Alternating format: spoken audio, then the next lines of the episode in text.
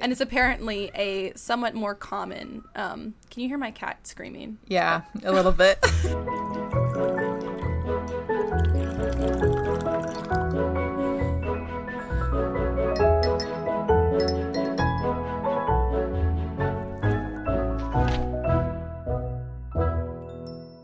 Hello, everybody, and welcome back to your favorite book club podcast, That Pretentious Book Club, where none of us know how to speak.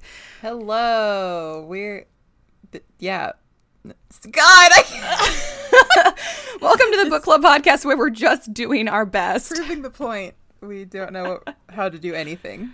Great. Well, yeah. I mean, it's also weird. We're recording in the morning on a Saturday, so it's not like the typical... It's not like our usual evening recording session. We're still just getting into the flow of the day. Right. I feel like every time we do it on like Saturday morning, it's always a weird episode. It is weird. Right? So, yeah. So I apologize in advance, you guys. Yeah, buckle up. It's going to be good. But anyways, to jump right in, Spoons, do you want to tell me how your week has been? My week has been all right. I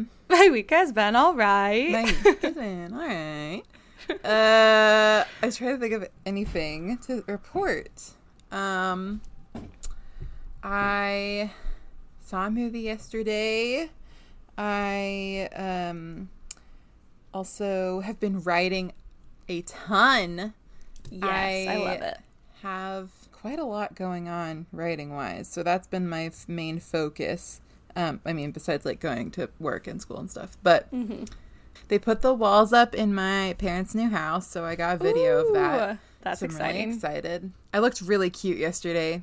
I was wearing this romper that I love, and I had a little bandana on. Not this one, but a different one. I was going to say, you look really cute today with your checkered shirt and bandana. Very, very cottage. Not quite cottagecore, like farm girl. Like farm I'm just core. Out on the farm. Yeah, farm core. Very cute. So, yeah, that was great. I love it when you, like, are like, wait a minute. I look amazing, you know? That is nice. So nice. It's been a hot minute since I've felt that way when I look in the mirror. I've been running myself kind of ragged lately, so. No. Hobby told me that I woke up looking like a 10, and then we went outside and worked on the chicken run for like 2.5 hours in the morning, and I was all sweaty and gross, and he goes, what did he say?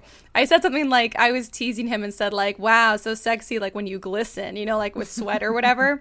And I was saying, and my mom was helping too, and I was like, it's funny in movies because like, you know, there'll be like some guy who's like working out or whatever and he's all sweaty and the girl's like, oh my God, so sexy. And we do not have that same reaction to women who are like sweaty while they're working out. True. And he said, it's because you start out at like a 10 like you were this morning. And now, I don't know, but it's not a 10. And I was like, wow. God. Rude bitch. I mean, it's accurate. Like, what you see here is a strong improvement from what I looked like outside. Also, I'm doing this thing where my face turns bright red now for some reason. Like, I guess great. I hit age 25 and my body was like, now when you work out, the whole world is going to know for like at least an hour afterwards that you worked out and that you are out of shape enough that your face turns just bright red and splotchy. That's me. My face is literally tomato sometimes after I do any like thing where I get really hot. It's just insane. It's very bad. Exactly. It didn't used to happen to me like this, and now it's like pretty instant. So I get it. I get why it's not as sexy. And I look at Javi and I'm like, this is infuriating. And then also like I was like digging a trench around the outside of what's going to be the chicken run, currently the orchard. And it's like taking all of my effort, right? And I'm thinking I'm going pretty fast. And then he's like, oh, here, you take a break, babe. I'll do this part. And he just like zooms through. Like he finished digging the trench around all of the orchard. Oh, that's so annoying. It's very annoying. And then my mom and I were like, fine. I know, me too. And it's like that thing where like he's a man and so he just has more physical strength than me. And it makes me so angry because mom and I struggled. We were like, that's fine. You know what? We'll put the wire in the ground and we'll staple it to the bottom board of the fence. Oh my God, we got like maybe 5 feet done. And the time that he finished digging the trench came over and then he did like just zoomed through and like finished like the whole back, like stapling the wire in. And I was just like, because even the staple gun is like, oh, like I have to use both hands and all of my weight to push the thing. Well, he's a lot bigger than you. He's a lot bigger than me. And his hand strength is just, you've seen he's got big like gorilla hands, like baseball mitt hands. So it's just like nothing for him to like pop the staple gun. And ridiculous. So It was very, very easy for him comparatively. So it made me mad because I was like, we could do the same amount of work, like, that you can see, but I've put in so much more effort and no one will ever know. So you're really the one who's doing more, honestly, even if... Well, that's what it feels like. It's just like, it's just such an insult to me that I'm like, why are my hands not that strong? I wish my hands are big. Yeah, exactly. So I'm sorry I interrupted you, but... Oh, I don't think so. I didn't have anything else to say. Yeah. Well... Sorry, my mom just texted me and said Javi is trying / failing to make a makeshift bulldozer with a pallet and mower. Oh my god. LOL. Yep, that's the man's way. She says, I think it's taking longer than if he had just helped me do it with the shovels. But he's trying to be doing it the man's way. Yeah. Well, I don't know. It's so funny. Sometimes, like, he has really good ideas that make a process much more efficient. And then sometimes it's like, I feel like just doing it like the old-fashioned way would have just been faster. That's the thing. Sometimes it's like, do I want to be smart about it or do I just want to get it done, you know? So that's why I'm always very in awe of people who invent things, because I'm like, it's so much effort to invent something, you know, even if the end result is better. I'm like, well, that's the thing. I'm like, it's a good idea, but you trying to, like, perfect your invention to the point where it actually is workable is going to take longer than it would have taken to just finish this project. And now if we ever have to do this again, your invention would be very useful. But I don't envision us having to do this again. So. Yeah, that's true. God. But anyways, the chickens will be, they will be well cared for and they will probably not get eaten as much. So that's good news. I feel like we don't have a lot to say this episode. No, I just, my life and my focus are on chores. Like I was like, okay guys, I got to run inside and I'm going to record. And then after that, I'm going to finish putting the grout down in our shower. So that we can have our shower back by next weekend. Yeah, you've got a lot going on over there. I know. And then Javi's birthday parties next weekend, which you're coming out for. And it's going to be fun. Yeah, that's going to be great. So we're also all trying to, like, get the property in shape so it doesn't look so garbagey. Garbagey. I'm sure it looks fine. I'm going to a birthday party today, too, after this. See, this is what I'm saying. You are just, people really want you at their parties. You're in high demand. You are in high demand when festivities come around. God, everyone's clamoring. We have to have Kendall. Honestly, October through December, actually through like January 1st, it's very hard to schedule time with you because you have like parties, like multiple parties a week. It is just like wild to me. Like you're totally part of the society set because like you're always in demand. So you're always at one function or another, and I'm like, I can't even fathom what that's like. God. But it's adorable. So I just know, like October through January, I'm like, so Kendall is going to be busy because she's going to be at a bunch of parties. I can't even think of what else I've got going on, but I'm sure you're right. I overbook myself a lot. I'll be like, oh, that'll be great, and then I don't have a free weekend forever and ever. Is that a back cup? Yes, this is my Halloween cup. I don't care if it's too early. You guys can all be quiet. My friend Mel made it for me. Mel Rose Designs. I'll say it again. And it says, buckle up, buttercup. You just flipped my witch switch. Which makes me really happy. And it changes color from orange to yellow when it's hot. Cute. Yeah, which is actually burning my hands in multiple places because I have blisters all over my hands from trying to power through and get the chicken run done. No. I got a blister and I was like, what if I just keep working the next day on the same blister? And now it's like mega blister. So mega it's blister. Cute. Now it's mega cute. Blister. It's cute. It's cute. The other day, Javi was like, your hands are like really rough. And I was like, yeah, I know. From doing physical chores. From doing physical labor. I've got a laborer's hands is what I told him. Yeah, seriously. I mean, it is annoying, though. It's so, like, God laughing at me a little bit because I used to be, like, weirdly vain about my hands. I was just like, I have beautiful hands.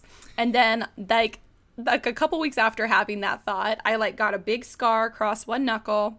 And now I've got laborer's hands and they're all like calloused and like really dry on like the sides of my fingers. And like when I get like to the point where like they're all cracked and when I get dirt in my hands, the dirt stays in the cracks of my fingers. Oh my God. Because they're so like split. Sounds like a lesson Anne Shirley would have to learn or something. Like, ugh, I was always so vain about my hands, my one beauty. My great beauty. It's true. I'm just kidding. It's not that that's your only beauty. I'm just quoting. I know, Anne. But I have, however I felt about the rest of myself at any point in my life, I've always thought I had nice hands. And so, of course, my one vanity is taken from me. Did I ever tell you one time I was hanging out with Emily? This was like years ago. But she was like, what would you say your best traits are? And I was like, probably my right lips eyebrow. And my butt. And she was like, I meant like personality traits. We had a similar conversation when we were talking about a guy, and you were saying something about, I just, hope I'm not building him up to be too perfect in my head or something. Like, I just need to remember he probably has, flaws. And I think I said something like, yeah, you just need to remember, he has flaws too, And I was talking, character flaws, and you were like, yeah, it was something like, yeah, one of his toes is, really weird. And I was like, what? I meant, personality-wise. Oh, God, I vaguely remember that. I thought it was the funniest thing. Yeah, you're right, Ash. God, I'm so annoying. No, I thought it was one of the most hysterical moments of my life. The fact that I can recall it with my bad memory proves I was just like, this is that must so must have made an impact on you. It was really good. Yeah. Well, do you want to talk about the book? I guess we can just get into it. Yeah, we can get into it. Sure. Yay. This episode. This is going to be a shorter episode, which will make up for some of our longer ones. This episode we are doing Leven Thumps and the Gateway to Foo by Obert Skye. Yay! Which is another Kendall wreck. It's a we're powering through all of Spoons' recommendations, and this is a middle grade wreck. Mm-hmm. And I definitely had never heard of it, and I was like, I really don't know what to think about this. But spoiler alert, I really enjoyed this book. Yay! It's really enjoyable. Yes. Yeah, oh, the title did not. The title was what gave me great pause, though. Leven Thumps. It's goofy. And the Gateway to Foo. Exactly. It was so goofy. I was like, oh no, is this going to be a really goofy middle grade? And then the book opened and it was really dark for a middle grade. And I was like, yeah. I feel like it vacillates wildly between being really dark and very goofy. Yes, it has two. It has two extremes, and I actually really enjoyed them together. It was good. Oh, so good. I love the cover too. I just feel like it's so fun. It is really fun. It's a really good cover. It's just so fun because there are illustrations in it too, and whoever the official artist was for this freaking book, kudos to them, because I know I love the illustrations. All of art. Sounds good. I'm sorry if you guys hear voices. I'm sorry. I'm recording in my actual bedroom today instead of the bathroom where I have been, so you'll probably hear voices because there's activity going on. There's activity. People are bustling about. There's activity. Yeah. Obert Skye, I don't know if you realize, but it's a pen name. There's not really a man named Obert Skye. There might be somewhere, but it's not this man. Maybe somewhere. Yeah, not this guy. His real name is Robert Farrell Smith. And the most I could find about I was just thinking, oh my God, my husband sneezes so loud. I was just thinking, Robert Farrell Smith, I'm not surprised he changed his name. Those are three of the most, basic names for a man I've ever heard, and all of them are together. There are so many Roberts, so many Farrells, so many Smiths. I was like, wow, yeah, I would have changed it too. It also makes him sound sort of like a serial killer. Maybe it's just that there's three of them together. I don't know. Don't you think it sounds like a serial killer name? Yeah, but I think Obert Skye does too. But he would be whimsical. Ooh, ooh, a whimsical serial killer. Ooh, that's better. Just imagine that you're not being killed. Ooh, this is really freaky. This is bad. The most information I could find about his birthday is that he's born in 1970. So if our pod astrologist can find anything else, that'd be great. But if not, it's fine. That'd be great. Also, I feel like he's somewhat of a mysterious guy because... With a name like Obert Skye. I mean, he's giving Lemony Snicket vibes, in the... Yes. I'm gonna write a weird middle grade series and I'm gonna use a weird name, whatever. And so I feel also that Obert Skye, the narrator in Leven Thumps, I guess, is Obert Skye to me. Mm-hmm. So it just, he feels like a character as well, somewhat Lemony Snicket-like, but not quite as overt, I guess. Anyway, Obert. Ooh, good one. But basically Robert Farrell Smith is okay, I've heard that one before. Yeah, I know. The reason he came up with the pen name is because for a while he lived on the Isle of Skye. Oh, and cool. Apparently he was a candy taste tester. Not sure if that's information that is true or not, but I don't know if any of this is true. I don't know. This is sounding very whimsical. Honestly, this is sounding very whimsical. He lives in New Mexico, and he has 3 kids and a wife. Aww. And he published he started writing in like 96, but he published Leven Thumps in 2005, and there are 5 of them, I believe. Wait, 1, 2, 3 no, there's 6 of them. Nope, there's 5, but then there's some bonus books. So there's 5 Leven Thumps books. And then there is one that's like a little, it's called Professor Winsnicker's Book of Proper Etiquette for Well-Mannered Sycophants. And it's oh my God, I love it. So cute. Because it's basically just like, the idea of it is that it's like, and it's a little book too. It's tiny. So you can imagine Clover holding it. And it's like, it's like a textbook, like Clover's old textbook. And so it has all of his like writing and stuff in it and like little notes. That's so cute. It is hilarious and so cute. Aww. Anyway, I love it. And then there's also some other books where it's like Geth and Clover team up books, and they're like little adventures. They're very cute. Oh, anyway, that's a cute team up. I know. And so then he's also wrote Leven Thumps in 2005, which I think is interesting because that's also the same year, I believe, that Percy Jackson came out. And there are a lot of similarities between them, I think. Yeah. So there's something in the air, you know? There was something in the air, but which I quite enjoyed. I want it to be in the air again. Yes. He's also written the Creature from My Closet series, the Pillage Trilogy, which I kind of wanted to read, the Witherwood Reform School series, the Geeked Out series, the Mutant Bunny Island series, and the Wizard for Hire series. So he's really winning with titles. I know. Oh, God. His publisher's like, you don't think that's too niche? And he's like, no. He's like, absolutely no, I'll do whatever I want. I'm Obert Skye / Robert Farrell Smith. I'm going to do whatever I want. I know. I was a candy tester. I got this. Get on my level. Yeah. Yeah. And so here's another thing I'll say about it. I don't know if it's still up, but Haley told me recently it wasn't still up. But I guess I'll just give my background really quick for why I like this series so much. Basically, when I was in 5th grade, we did like little group, everyone had like a little table group in my like English class that we would read a different book with that group. It was sort of like on your level, I guess, books. And so my group, one time we read the Leven Thumps. It was like our assigned book, and our group just loved it. All 4 of us were losing our mind.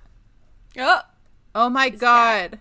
A cat just walked across the screen. Jucifer, hello, my monitor baby. Off. Oh my God. Okay, Juicy. That was so rude, Juicy. Oh, Flora did that to me yesterday in a meeting. Turned my monitor off. Oh God. So that was nice. Oh, they're so rude. Anyway, so we read Leven Thumps and absolutely lost our minds about it. And there was this amazing. It used to have an amazing website. It was like leventhumps.com or whatever. And it was like the best website I had ever been to at that point in my life. Oh my God. Because you go in and it's like kind of, it probably ran mostly on Flash, so that's probably why it's gone. But it was like, it had like the mystical, whimsical music, and it'd be like, welcome to Foo. And it was like misty and stuff. And you'd go in, it had all the characters, and you could like click on stuff, and it was very interactive. That is so cool. It was the best. And the music was great. It had like, I think it had games and stuff. Best website ever, especially for a book. That is amazing. Like kind of not even that well known of a book, but best website ever. Anyway. Oh God. So we had a great time with it. And then Haley and I read all the other ones. Like when they'd come out, I would like wait for them. So I was really, really into it. All 5 of them are so good. It just gets crazy, crazy, crazy, as you might be able to tell by the end of this one. It gets like, wild. So anyway, it does. That's it. Wow. All right. Cool. Well, pot astrologist, if you can find his birthday, I'd be curious. This man is an enigma to me. So now I'm like, No, I need to know what his zodiac sign is. So yeah. I'm thinking something really weird. I'm thinking maybe Gemini. I think he might be a Gemini. He could very well be a Gemini. Strong Gemini vibes. Living on the Isle of Skye and being a candy taste tester. Vacillating wildly in tone. Yes, sounds like a Gemini to me. Okay, so Leven Thumps and the Gateway to Foo. I'm going to give you guys the summary, and I'm going to do my best to give it to you in as much detail as I can remember. But I finished this a few days ago because Spoons is making me read Great Expectations by Charles Dickens. So I had to start that this week so I could finish it by when we record next week, because it's long as hell. It is kind of long. It's very long. So long. I also realized I misspoke. Or right before recording, I told her I listened to like 8 or 9 hours of it. I've listened to 5 hours of it. Oh, okay. But it feels like I've listened to 9 hours of it, Spoons. Oh, come on. You're such a Debbie Downer. The first part one is 9 hours. Part two is also like 9 hours. Yeah, it's a saga. Anyway, so all that being said, I read this earlier in the week, so I'm going to try and remember. So we start out and we get this kind of bit of a prologue where we see there's a baby Leven Thumps. Leven Thumps, his father had already died. His mother dies in childbirth, which is very sad. And Leven Thumps is this baby that ends up getting adopted by this awful woman named Addie Graff, who is the sister-in-law or half-sister. Yeah, half-sister. His mom's half-sister. Half-sister, yes. And she is awful. And her husband, her husband's name? Terry is also awful.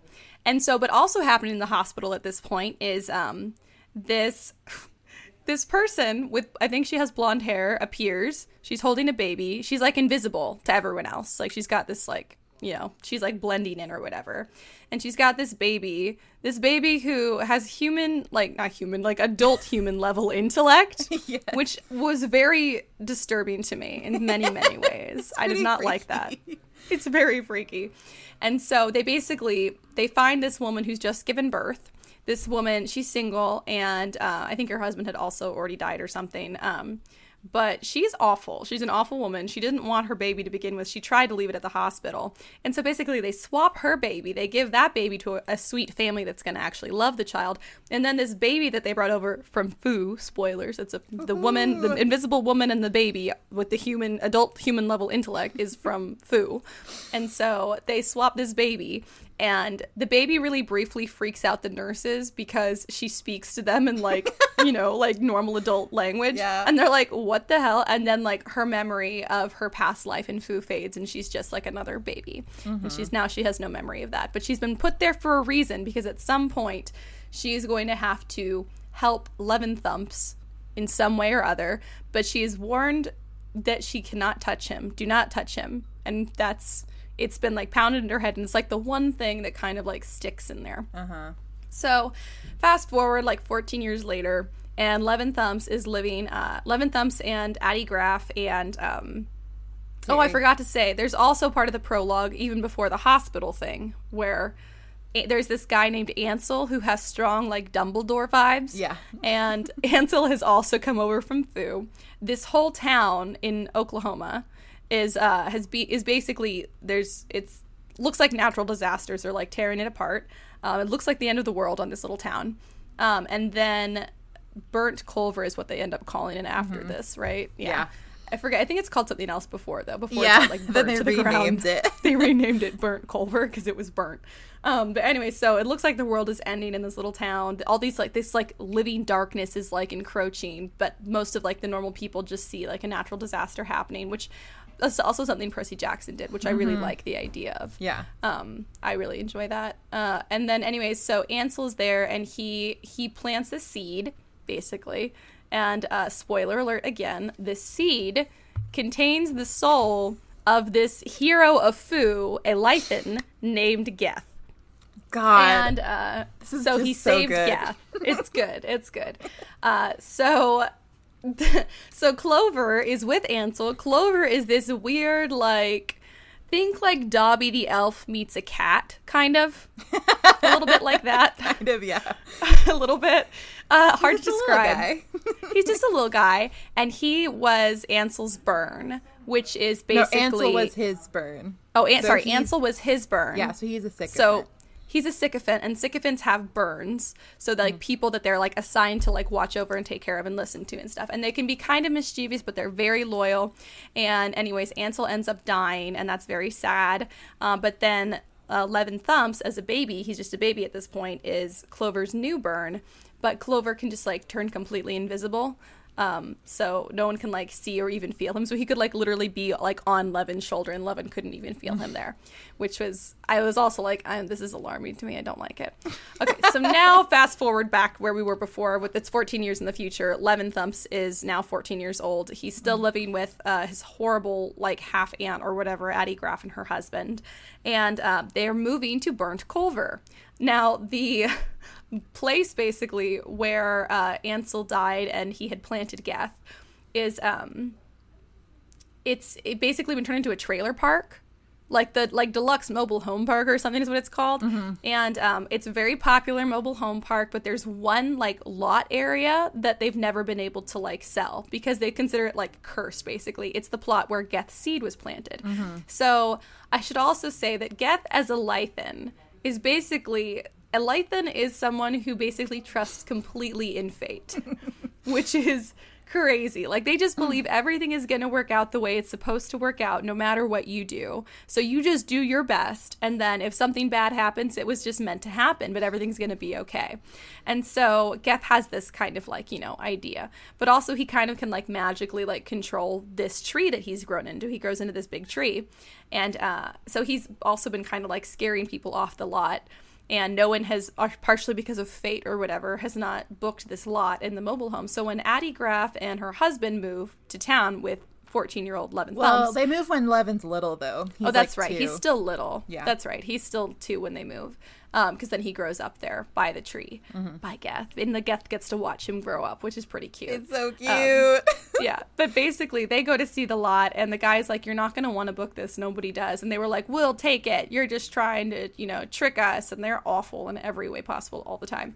So they end up settling there. And Geth is like, there's Leven. And so Geth is, you know, the plan is that, assuming that fate will allow them to, Geth will somehow, this tree will somehow lead Leven Thumps, with the help of Clover, who Leven does not know exists yet, to Foo. And also that we still have this girl baby that was dropped off. Are you following this? There's a lot going on.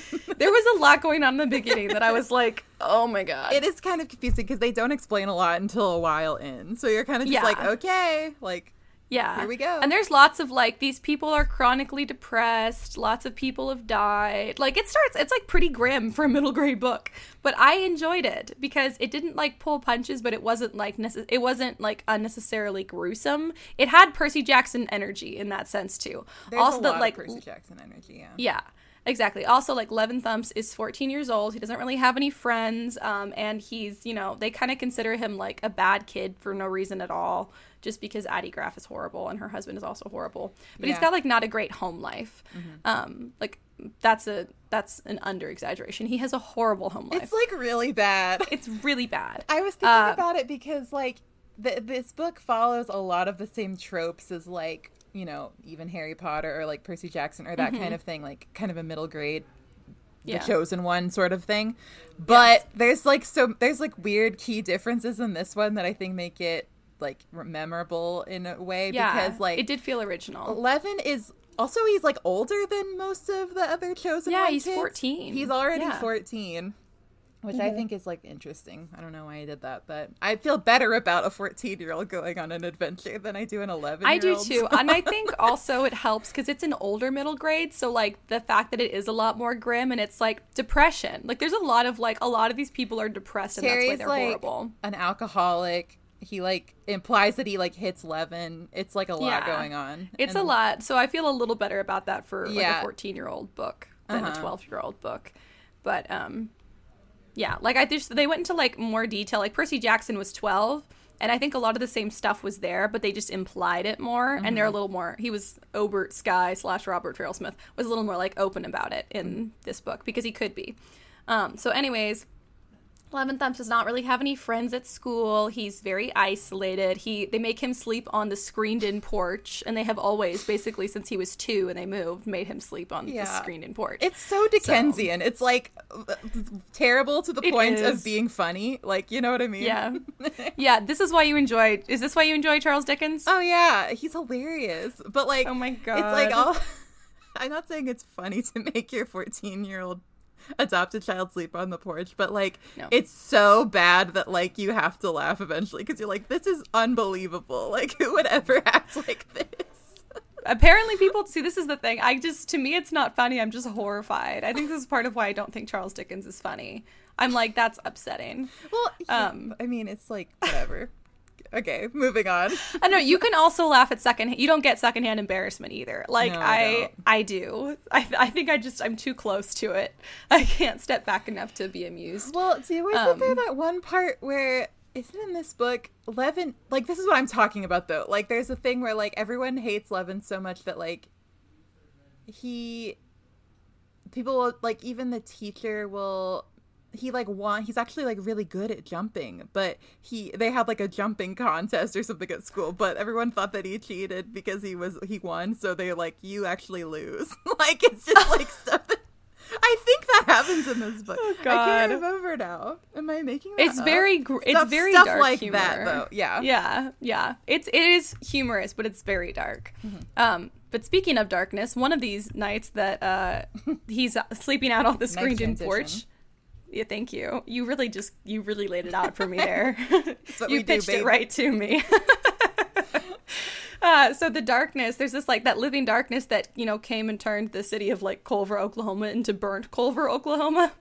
It's coming in through the screened-in porch, and it's like terrifying. And so he tries to get in the house, and Addie won't let him, and she's all mad that he woke her up. And then the darkness leaves, and then Clover appears.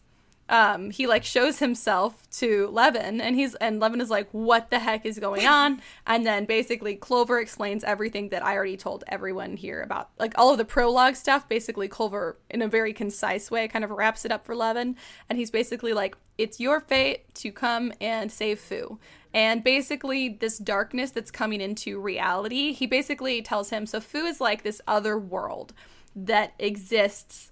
It's like where you go, or like where dreams happen, basically, like dreams and nightmares. It's like this other completely real reality, but it's separate from our reality. And it's that reality where, is it like where you go to dream, or where you go when you're dreaming? Dreams come from. Yeah, it's like where dreams come from. So without Foo, humans wouldn't dream. Mm-hmm. And so, which would be not good. And so there are some people in Foo some beings in Foo who are very, they're displeased with being in Foo, and like they want more. So there's this guy named Sabine. Am I saying that right? They say it's Sabine, I think. Sabine, okay. Because I thought Sabine is a name.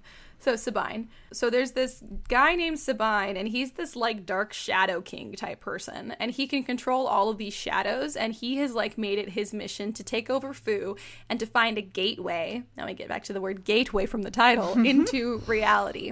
So there's only ever been one gateway that goes both ways, because you're not supposed to be able to cross back and forth. And then I will just spoiler so I don't forget to say it later. Leven's grandfather created a gateway, like a two-way gateway.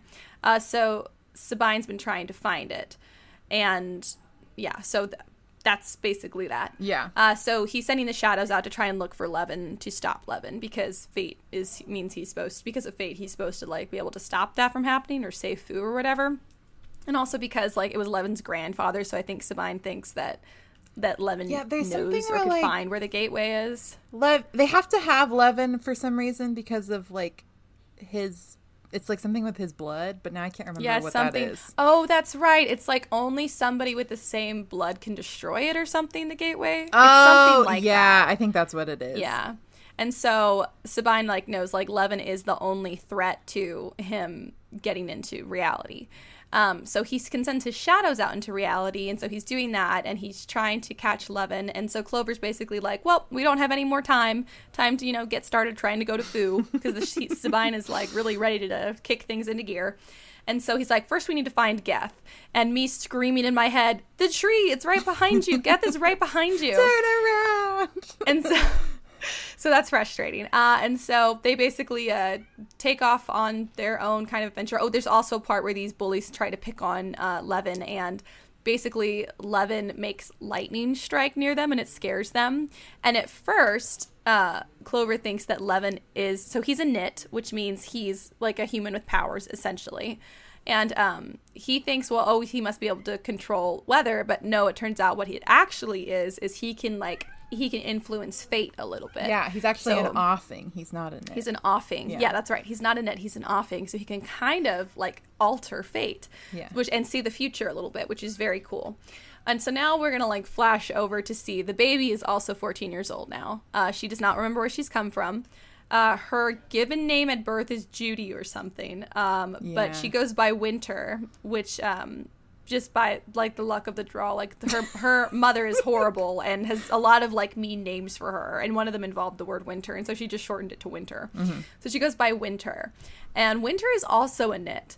And all of a sudden, unbeknownst to her, but all of a sudden she figures out that she can, like, turn things into ice, which is pretty cool. It's great. And it's apparently a somewhat more common, can you hear my cat screaming? Yeah, a little bit. her paws are, like, under the door in, like, ultimate drama mode. Oh, God. Flora, go get your father.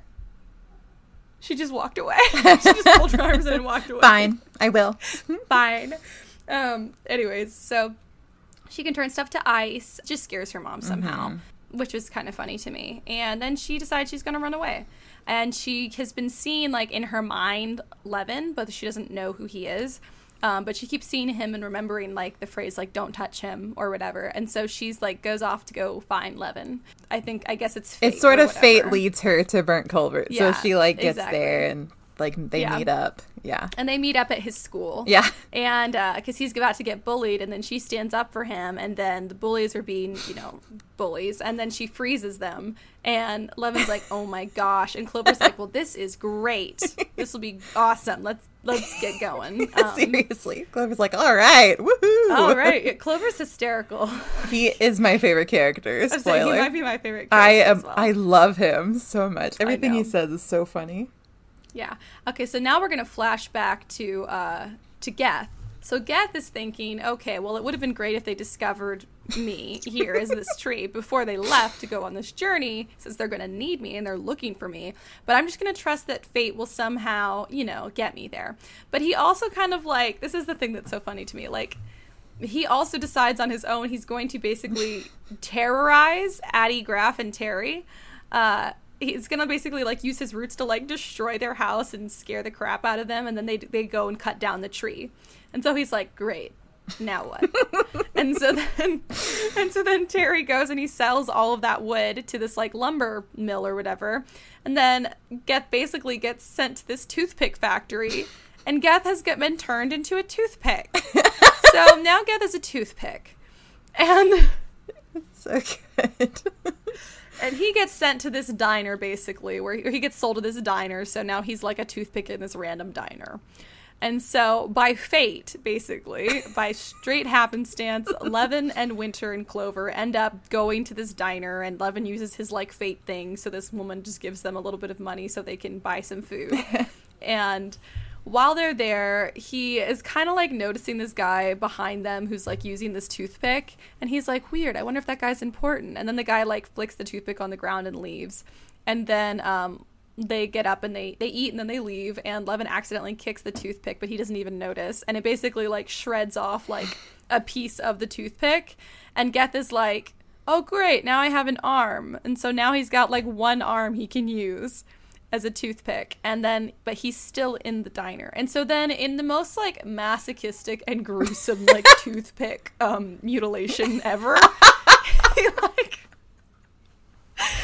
basically finds ways to, like, throw himself into danger to, like, poke himself 2 eyes and a mouth and another arm, or no, not another arm. He has one arm for now still, and 2 legs. And so now... and ears or whatever. He can move around a bit. Like, move around some. And now he's, like, off in search of Leven and Winter, who were just there. And so he's... good. Yeah, it's crazy. And so he goes, he's like off, he's in the grass, I forget. And then meanwhile, Leven and Winter get attacked by this monster. I forget what it's called, but it's the Avaland. The Avaland. And Leven manages to trick it into running off a cliff. Mm-hmm. But in doing so, like, he saves Winter by picking her up, which he was not supposed to do. And so I don't think there were any consequences in this book of that. No, the consequence was that now he's been touched by Foo. And so the shadows and stuff can, like, see where he is. Oh, that's what it is. Because I kept going, okay, and, like, what happened? Like, okay, now I get it. Yeah. I was like, why? Yeah, but that's true. And from that point on, now the shadows know where he is. And, well, Sabine knows where he is and sends the shadows after him. And so now they're going into his dreams.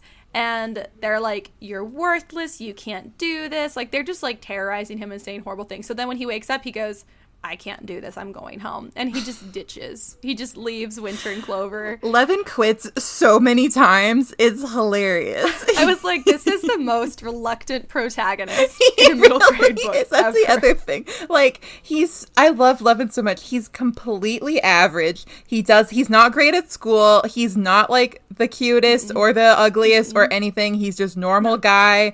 He does not have a hero complex. He doesn't have a hero complex whatsoever. In fact, he thinks pretty poorly of himself. Yeah, no drive. Yeah. He just ends up... They end up having to knock him out and drag him halfway across the world against his will. He's kind of a pessimist. It is so great. Yeah. He's super a pessimist. And the dreams don't help. No. He literally tries to quit like 4 times. It was really funny. He'll be like, I'm done. I can't do this. And they're like, Leven, God. Don't worry. Fate'll bring him back or whatever. And so Winter and Clover, they're out by, like, this river or something, I forget, and they end up finding this toothpick. They hear the toothpick talking, and I forget how Geth has ended up there. By fate. Like, the river brought him there. I don't know. This is just fate, okay? And it's a silly book, Ash. You have to just go with it. It is. This is the whimsical part. It's very whimsical. I mean, we have toothpick mutilation, which was, like, described in great gruesome detail. It was pretty horrifying. But now we've got whimsical fate, like, bringing this talking toothpick to Winter and Clover. Mm-hmm. And Clover's like, oh my God, Geth, we've been looking for you. And Geth's like, yeah, I've been, like, right next to you a bunch of times, but fate was like, no, we got to put you through some stuff first. Yeah, seriously. And so he's like, you guys have to get Leven back. And so Winter, like, puts Geth the toothpick in her pocket, and they go off to find Leven. They get eaten by the avalanche again. There's, like, another monster. Yeah, they get eaten by it. And then Winter turns him into ice. Yes. And then the snake avalanche, like, it's a bunch of avalanches that turn into a snake. He vomits them up. Yeah. And so then they, like... So then I think after this is when Leven has to go back to get Clover because he got stuck somewhere. And then Clover bites him. And then they get on a train... Because the gateway, we find out, is in Germany. So they have to, because Geth is like, it's in Germany. Yeah. It'll be no problem. Fate will get us there. It's annoying, too, because every time they're like, Geth, this is a real problem. Geth's like, fate will take care of it. Don't even worry about it. That's the other thing. Like, Leven gets so annoyed by Geth, and it does not stop in this book. Like, he's just constantly like, Geth, please. I'm screaming. That is so funny. And that's what I was feeling like. It's funny to me, too, because also Clover and Winter get on each other's nerves as well. It's very much like... They love each other. Like, not really. They're an effective team, but they're not a cohesive team. I really enjoy that phenomena, that dynamic. That's really good. So basically, Leven tries to give up again, and Clover bites him, and it knocks him out. Because apparently that's something that sycophants can do. And so they drag his... That he, like, is dreaming about how great sycophants are. It's like... Yeah. It's so good. And so then they, like, literally drag his ass, and she has to, like, freeze him and, like, pry him up onto the train, then freeze him to the train because they couldn't get him on the train because he was knocked out. And so they, like, hitch a ride on this train. And then the craziest shit, basically, they get into this, they unfreeze him. Leven is still like, I don't want to do this, but I'm all the way. Like, they're in, like, France or something. I forget. They have to cross the ocean. I forget at which point this happens. This is before they do that. But yeah, they cross the ocean in the convertible. And then Winter has to freeze the ocean. And then they steal a car. And then, like, she Elsa freezes the ocean as they're driving. So they can drive across the ocean. Yeah, it's pretty crazy. Yes, and then, it's pretty great. Yeah. Leven has to. And they have to keep Leven awake the whole time. Right, because if he falls asleep, then they'll be able to track his shadows will find them. Yeah. And so, like, they did this for, like, 5 days, basically. He can't sleep. And I'm just like, this is considered actual torture. Like, he would be dead. Like, he would be dead or have completely lost his mind. I know. Legitimately. So, yeah. It's super rough. They do get to France, though, then. They get to France, and then they take a cab to Germany. I forget. Clover gets lost somewhere along the way. He stays behind on the ship by accident because there's, like, shiny stuff there. And he's like, ooh. Yeah, Clover gets distracted. And then it ends up, Clover finds out that these are, like, pirates or something, or smugglers or something, and they have, like, all this, like, gold. That's why they have this gold and shiny stuff. And so Clover steals some of it, and he does end up catching up with them much later. But for a good chunk of this period, Clover is not with them. Mm-hmm. And so it's Leven and Geth and Winter, and they're trying to take, like, a train to this place in Germany, and they basically... I don't know if Leven falls asleep for a second or what happens, I forget, but the shadows find them, and they tear everything up, and then, what is it, like, by fate again? Well, they figure out that clapping disintegrates the shadows. Oh, that's right. And yes, so it was very Peter Pan. Yeah, so they get rid of all the shadows, but they've lost Geth in the process, yes, and Geth is the only one who can show them where it is, so they're I guess we have to keep going. Fate will help. Yeah. So then because I don't know if I mentioned, but the only way you can get to Foo is by standing on an uneven sidewalk when the temperature is divisible by 7 and there's shooting stars overhead. But they were made. And so Hector Thumps was able to, like, recreate the conditions essentially. Yeah. So there's, like, this one lake in Germany where you can go. Yeah. So, but you have to go, like, underwater, and the gateway is there underwater. And so so that's what they're trying to get to. And also, can I just, seriously, we can defeat the shadows by clapping? We're really sticking with that, Obert Skye, Robert Farrell Smith? That just seems way too convenient. It's, like, so silly. I know. See, it's back to really whimsical. Mm-hmm. And so, anyway, so they get on the train. They don't know where Geth is. He was lost in the fight. And then they realize there's this other person in their train compartment. And the guy falls asleep, and they hear this, like, kind of humming sound. And on the bottom of the guy's shoe, stuck in a bunch of gum, is Geth. So Geth is still with them because he got stuck in the gum. And it's so gross. Oh, this is nasty. This is just nasty. Leven tries to... Go ahead. Leven tries to pick the toothpick off of his shoe with the gum or whatever, and the guy wakes up and thinks he's trying to steal his shoes. And Levin's like, "No, I swear, I was chewing gum, and I just wanted to get the gum off your shoe." And he's like, "Oh yeah," and doesn't believe him, so he makes him eat the gum, this random gum off the floor that's been on his shoe, and it's disgusting. With Geth in it. With Geth in it, which is horrifying. But he's like, and then the guy leaves because he's just a grown-up bully and disgusting. And they get Geth back, and the gum is just disgusting. And they leave. They're in Germany, so now they have to go to the lake. And they get to the lake, except that Sabine, during all of this, he went to... so Levin's grandfather, Hector Thumps, he basically, if you accidentally, like, you know, find yourself on, you know... like the crack between the sidewalks or the uneven streets or whatever, when the temperature is right and the stars are shooting, then you could end up in Foo. And that's what happened to Hector, but he had just been about to propose to his girlfriend at the time, so now he's in Foo, and then he was trying to get back, and he got obsessed with it, and he did end up getting back to the real world. But then he wants to get back to Foo again, and so that's how he got obsessed and created this gateway. And he went back to Foo, and he married somebody there, Amelia, yeah. And so Hector he's died, right? Yeah, since then? Yeah, he's died. But a lot of people tried to get the location of the gateway out of him, but he never told anyone. He was very secretive about it. But Sabine thinks that Amelia, his wife, probably knows. And so he's over in Foo trying to, like, intimidate it out of Amelia, who is not having it, which is very funny. But he does figure out that the gateway is in this old little bedroom in their house. So that's unfortunate. So Sabine basically makes it into reality. Now, the good news is when he's in reality, he can't call the shadows to him like he could in Foo, but he's now in reality, which is not great. Yeah. and he's like right there by the lake, so he's waiting for Leven and Winter, and so and Geth, as a toothpick, ends up fighting Sabine, okay, as a toothpick, and winning to a degree. Well, Winter does a lot of it. Winter does a lot of it too. They have like a full-on ice battle. Yeah, but there are a few moments there where a toothpick has the upper hand. And that's our Geth. That's our Geth. So there are a few moments where the toothpick gets the upper hand, and without Geth's help, Winter could not have, because remember, Sabine's power as a knit is also that he can control ice. So they're basically just like freezing and unfreezing each other in Leven this whole time. And so the idea is that Geth really is trying... Yes, sorry. Clover does save the day. You're right. Clover sees them. He runs in. He's got no idea what's going on. Winter has just, Sabine has frozen Leven, and like he's in the water frozen, so he's drifting off in the lake, and he can't swim, by the way. Leven can't swim. So when he melts, he's going to drown, presumably, or just drift way off.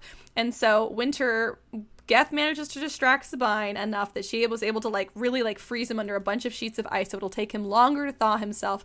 And then Clover runs into the scene very late, and he leaps, because he's also like part monkey kind of, and he like leaps off of the frozen Sabine, who he doesn't actually know what's going on, and it topples Sabine, who shatters into a million pieces. Ex machina Clover. I love to see it. I think you mean fate. I think Geth would say, I think you mean fate. It was fate. He was always meant to do it. It was fate. Yeah, and so that was very funny. And so for a second I was like, really? Is he gone now? Because that would be fantastic. Not exactly. So Winter and Leven and Clover and Geth all basically make it to the gateway, but the frozen bits of Sabine thaw, and now he's just like a bunch of like shadowy pieces or whatever, and so still now he can like leach into the ground and into the lake. Mm. And so as they're just about to go through the gateway, the weird like shadow things like that are pieces of Sabine attack Leven, and then Leven has this really cool battle where it's like he uses like fate to spin up like a tornado kind of on the water. Mm. And it's this really cool battle, and then they end up making it into Foo and through the, you know, into like the bedroom or whatever, and Amelia's there, and she's like, okay, here's a bomb, you need to destroy the gateway now. Only you can do it. And basically Sabine and his weird little shadow bits like basically start to come through the gateway, and there's like another bit of chaos, but they do end up managing to explode the gateway. Yep. And now Clover and Winter and Geth and Leven are all stuck in Foo. The gateway is destroyed. We don't really know what's going on with Sabine. He's defeated for the moment. I don't know if he's going to come back in the next book. And now Geth is like, great, phase one complete. And Levin's like, phase one? And Geth's like, oh yeah, you have to get me back to this other place, this tower or whatever, so I can save the world. And Levin's like, oh my God, I didn't even sign up for this. I tried to like give this up. I tried to like resign so many times. Not even quiet quit. Like he straight was like, I'm walking out of here. Not even quiet quit. I wonder if is he going to quiet quit through the rest of the next book? He just keeps getting dragged along. Poor dude. I know. But he's like, can I at least take a nap before we go? And they're like, yeah, okay. They're like, so yeah. Leven finally and that's, and Foo's a little bit magical. So there's this moment where like he lays down on the couch, and the couch like magically stretches to be long enough for him. And he's like, maybe Foo's not all that bad. And then that's the end of the book. And it was a wild ride from start to finish. You think that's wild? Like, I can't even tell you. I've never wanted to strangle a toothpick before. But I'm like, Geth, shut up. He is so annoying, but I love him deeply. Like, it is crazy. I'm just going to spoil it now, but he gets turned not into a toothpick. And it is so funny afterwards that he was ever a toothpick, because he is like the hottest, coolest, most... Like, he is so hot, and he's, like, basically king of Foo, and they're like, he was literally a toothpick for 2 whole books, like, but he's still the same Geth, like, personality-wise, he's, like, so annoying, but, like, a sweetheart, but annoying. He's a himbo? He's a himbo now? Kind of is a himbo. That makes me so happy. That is so funny. Like, hey, but yeah, that's freaking out, because there's a illustration of like human Geth when he first turns like and human. And he's super hot. Leven Geth. Yeah, and we were like, what? Like our 6th grade brains were freaking out over him. Like he's oh so my cute. God. Your hormones went crazy. You were like, wait a minute. Geth is super hot. Oh my god, that's super funny. I respect Obert Skye for that. Yeah, so that's Leven Thumps and the Gateway to Foo. Woohoo! Woohoo! It was a good one. I enjoyed it immensely. Yay, I'm so glad. What would you say your favorite and least favorite parts are? I don't know. I like almost all of it. I really enjoy whenever they kind of get the gang together and they're like crossing the Atlantic Ocean and everyone's like, mm-hmm. we're on the mission now. Like Levin's not trying yeah. to quit anymore and everybody's like there. And I enjoy the parts where they're in France and Germany too. I think that's fun. Those were good, yeah. I really enjoyed when Leven kept trying to quit and they just dragged him along. Every time he tried to quit and he couldn't quit, I was just like, this is really amusing to me. It's so funny. I love that too. And also every time Clover said anything, he was just so funny. It's just whenever he said anything about being a sycophant, because he would just always be like, and I'm the best sycophant, and sycophants are amazing. And I was like, I believe you, Clover. It's like, we're actually good at a lot of things. That's not a brag. That's just truth. It's just true.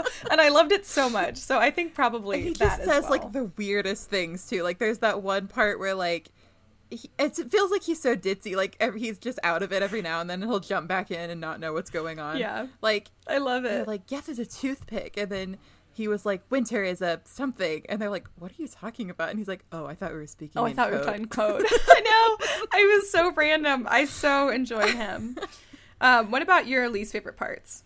I was gonna say that part where Sabine like tries to convince Leven that like everything he's been doing is wrong and like actually you should join me, that kind of thing, because like they resolve it so fast after that.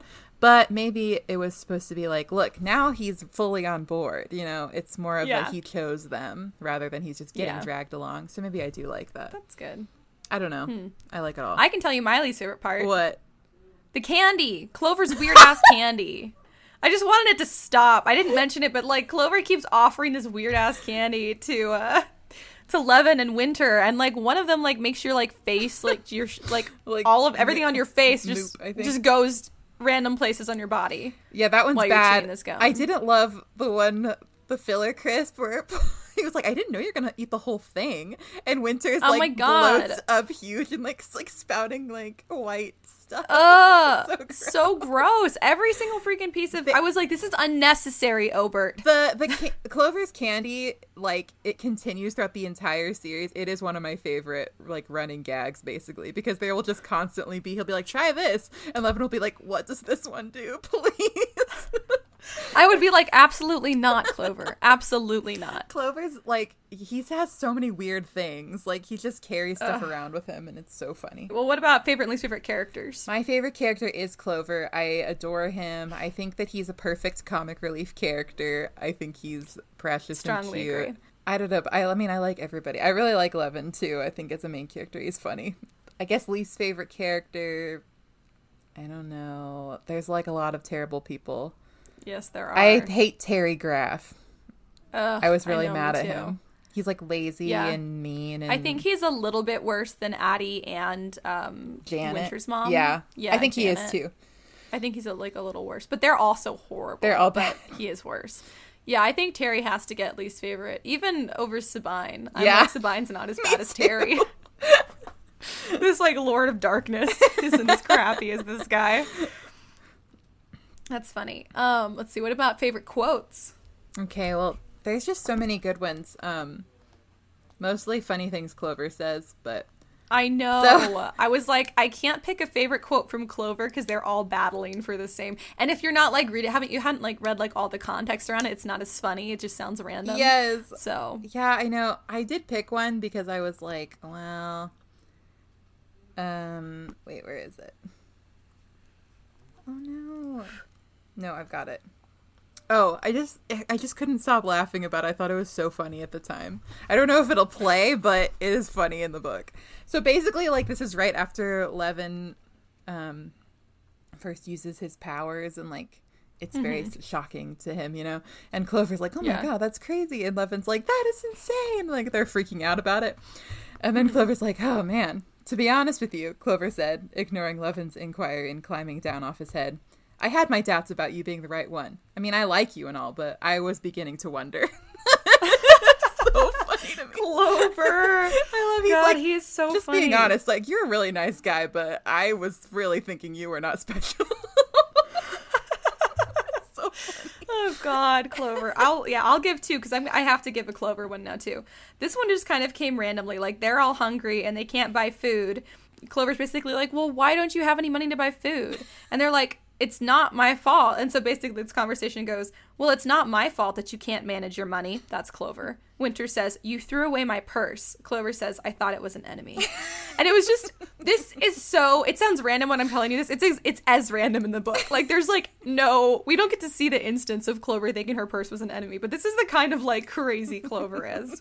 I thought it was an enemy. And then here's one that's, I think this is something Geth says. If not, it's definitely something that Geth believes. There is no moment more precious than the exact moment they are living, and that exact moment has a lot to do with how future moments play out. I was just like, oh, this is interesting. Yeah. I guess that's kind of true. I mean, if you ever feel like a moment in your life is insignificant, it's not in the sense that without that moment, you wouldn't have the future moments that feel more significant. So it's all connected. I think Geth would like my logic there. I think he'd approve. What did we learn from this book? Don't take candy from strangers. I think that's rule number one, really. Rule number one. Yeah, I thought we'd all learn that one.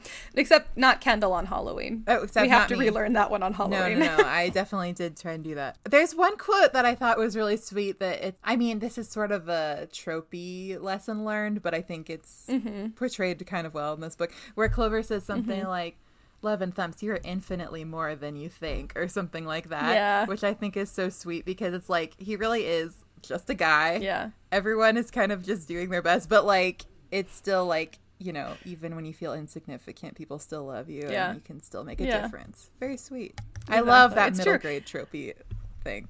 I like that too. And I really liked that he was so reluctant to be a part of his quote unquote fate. And yet he was still that important and significant. Mm-hmm. So like, even if you feel like you're getting dragged along, like kicking and screaming in life, like it doesn't mean that you're not significant, you know? Yeah. You have value. I liked it. You have value.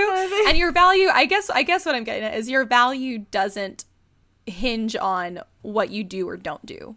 You have that value inherently. Yes. You can do more good things when you embrace your value, for sure, and you do things with it. But your value doesn't go anywhere. It doesn't diminish based on whether or not you're doing what someone else expects of you. Mm-hmm. So true. It's like a tool you have to use for, you know, whatever you want to use it for. You can use it for great things, or you can just let it sit in your toolbox, but you still have it. So true. So, very good. I like that. Oh, another one. Don't try and force a nickname. Clover spends the whole book trying to come up with a new nickname for Leven because Winter stole Lev from him, he says. Clover has strong me energy in the sense where I'm like, Javi, I don't care what the nickname is. Give me a nickname. He's like, hey, chief. Hey, cool guy. Hey, cool guy. Levin's like, no, stop, please. He's like, please don't do this. I don't like it. It's not good. It's so funny. Does Clover ever, because you've read the series, does he ever land on a nickname for Leven? I think he keeps trying. I can't remember if he just goes back to Lev or not. There's like, I think it's just another one of the running gags. It lasts for a while. I'm trying to remember how it ends up. But they, spoiler alert, through a lot of it, like, the group kind of gets split up and, like, stuff, and a lot of it is Clover and Leven, like, having to be a cute little team, and it's so cute. Sounds about right. They're, like, besties. That sounds about right. Oh, here's another one. Be nice to orphans. I'm sick and tired of having to say this, you guys. Oh, my God. How many times have we told you guys? We have been over this. God. I'm sick. I am sick of telling you. Orphans. Be nice to orphans. It's not their fault. Oh my God, that's so stupid. And we're going to get into this again in next episode. We'll continue this discussion. I am seeing a common trend in the books that you like and recommend. You know, you like the books where the orphans are mistreated. I was literally thinking that while I was reading this. I was like, because I had the thought, this is kind of Dickensian. And then I was like, oh, it's just that I love orphans. Like, orphan books. It's just that you love orphans so much, like you want to pick a book that gives you the platform to go on your soapbox of don't be mean to orphans. It's true, I have to have an excuse. Which should not require a soapbox. Oh my God. Well, how many pinkies would you give this book? I am giving this one 4, but the other books in the series I would probably give 5. This one's not my favorite in the series. I'm giving this book 4.75 pinkies up. Oh! I really liked it. Oh my god. This is great. I'm a huge sucker for like a middle grade book that's a little bit darker or that plays with a little bit darker themes, because it's a book that you can still read and enjoy as an adult as much as you would have enjoyed it as a kid. Oh yeah. So this was definitely that. And even aside from the candy that I hate, I think I took off that last 0.15% is because I hate the candy thing. I hate it. It didn't need to be there. No, it's funny. It didn't need to be in it. No, I'm so upset. I'm like, it upsets something deep inside of me. I'm like, oh, Ash, that's not going to happen to you. Foo is not real. What if it did? It would be like the most upsetting thing that could possibly happen to a person. Like if your mouth like moves onto your hand and your eyes. I would need to be in therapy like every day for the rest of my life. Like it's so upsetting. It's pretty bad. So sorry, Obert Skye, but you lost. You could have been 5 pinkies up, and you chose not to be. You chose to include the candy thing. Think and the candy is. It was a smash hit in my 5th grade reading group. So, well, see, that's one of the things that I guess makes it really fun for kids. And I guess I'm just an adult reading it, going, absolutely not. That is terrifying. No, it's terrifying. I feel like as a kid, I would have also thought it was terrifying, but I can see there are some kids that would think it's very funny. So, not me. I was not a normal kid. I also didn't think that SpongeBob or toilet jokes were funny. So it might be that side of my brain. I guess, but those 3 things I would say are very different. They are very different. I don't know. I'm assuming there's some connection because there were a lot of things as a kid that other people thought were funny that I just was upset by. You're just not like other girls. Not in a good way, in a way where like everyone's like, Ash, you suck. Like, please just get on board. Oh my god. No. That's funny. No. So I think that's everything for this book. Next week, we will be reading the last book recommendation I'm ever going to let Kendall make. Oh, come on. You have to go into it with a better attitude than that. While I was reading it, I was like, this is good. I don't know how anyone could say this isn't good. Like, I'm listening to it. I'm like, this is so good. Okay. I keep fighting myself because I really want to give it a chance, you know? Yeah, like, if I'm going to read it, I want to just give it a chance. I'm really trying. With your opinion, and you're just going to say whatever you thought your opinion was going to be. No, I'm really, really trying. It's not as bad as I expected. Okay, so far. I'll take that. But it's not that I went into reading Charles Dickens initially wanting to dislike it. Like, I knew nothing about Charles Dickens. The opinion I formed of Charles Dickens was purely my own from reading it in college and really having a hard time with it. So I'm still struggling with some of that. Okay, so you're only 5 hours in. I think how old is Pip? I don't know. We've just said the word Great Expectations like 8 times in on one page. It's where the Great Expectations are essentially being bestowed upon him. Okay. Well, I think as he gets a little older, you might enjoy it better. The plot gets a little more compact. Yes. Well, I am starting to enjoy it more now. It took 5 hours in. So, lots of walking on the marshes and... Yes, Charles Dickens, and I won't get into it too much now because we're going to get into it next episode. Next episode, we're doing Great Expectations by Charles Dickens, if you guys didn't pick up on that, by me saying Great Expectations 8 times. Trust me, they say it way more in the book, you guys. It's not that it's not a great concept and that the characters aren't delightful. It's that it takes so long to get to the part of the plot that I care about. Like, there's so much buildup. Like, I didn't need 5 hours of buildup. Maybe like an hour of buildup. I could have gotten with. Yeah, and you just have to remember, I guess, that a lot of these were serialized, so that's why it gets drawn out. But I understand your point of view. If it was serialized, I would probably have enjoyed it much more. But trying to read it as one big freaking book with 5 hours of buildup, I was like, oh my god. I mean, cause at the beginning, you really aren't sure what it's going to be about because you're like, okay, I'm trying to put the pieces together why this person matters or who this is. But I will say it comes together. It comes together. Like I feel like it's starting to come together. So I'm looking forward to the rest of the book. Yeah. The thing is, my experience with Dickens so far is that he will throw a lot at you, but then he'll make it cohesive towards the middle end, and you're like, oh, I see why we had this. Yeah, but I like immediate gratification. So I'm like, I don't want to wait for it to come together. So we'll see. I'm really trying not to be completely against it, but it is hard because I know, first of all, classics in general are typically not my style. Mm-hmm. And then Charles Dickens with like the long-winded like lead up is very much not my style and has never been from him or anyone else. So I'm really trying. I'm interested now, but it did take me 5 hours to get remotely interested. I appreciate in the plot. Even trying, so thank you. We'll get back to this next time, you guys. Yeah, don't worry. I'll have plenty to say. It'll be a long-winded episode for a long-winded author. You know, lots of plot to cover there. Yeah. Yep. Okay. So anyways, that's going to be next week. Thank you guys for joining us as always. And if you guys want to keep up with the club during the week, you can do that. We are on Instagram and TikTok. We are That Pretentious Book Club. If you guys want to see more stuff from us, like you want to see the video recordings of our episode, you want bonus episodes, you want exclusive merchandise, you guys can find that at Patreon. If you go to Patreon/Story Siren Studio, that is our production company. You can also go to StorySirenStudio.com and check out a bunch of other merch that's really cool. There's like bookish stuff, pod stuff. Very fun stuff. You can learn more about the pod and Spoons and I if you want to. And you can also email contact@storysirenstudio.com if you want to get in touch with us or you want to make book recs for next season. We're very quickly approaching season 5. Wow, that's crazy. Wow, season 5, which is kind of wild. And we have some big changes coming up for season 5 that we'll get into more when we get closer to season 5. So that's exciting. And then... you guys can also message us on social media, and we will do our best to get back to you as soon as we can. But we love to talk about books and writing and anything in that realm. So go ahead and reach out. Tell us what you thought about this book. If you guys agree with me on Charles Dickens, you know, I would love it if you would join my side. Let me know that you're here to support me. If you're here to support Kendall, just sit down. No one needs to hear from you. Oh, okay. It's fine. Enough of that. She doesn't need it.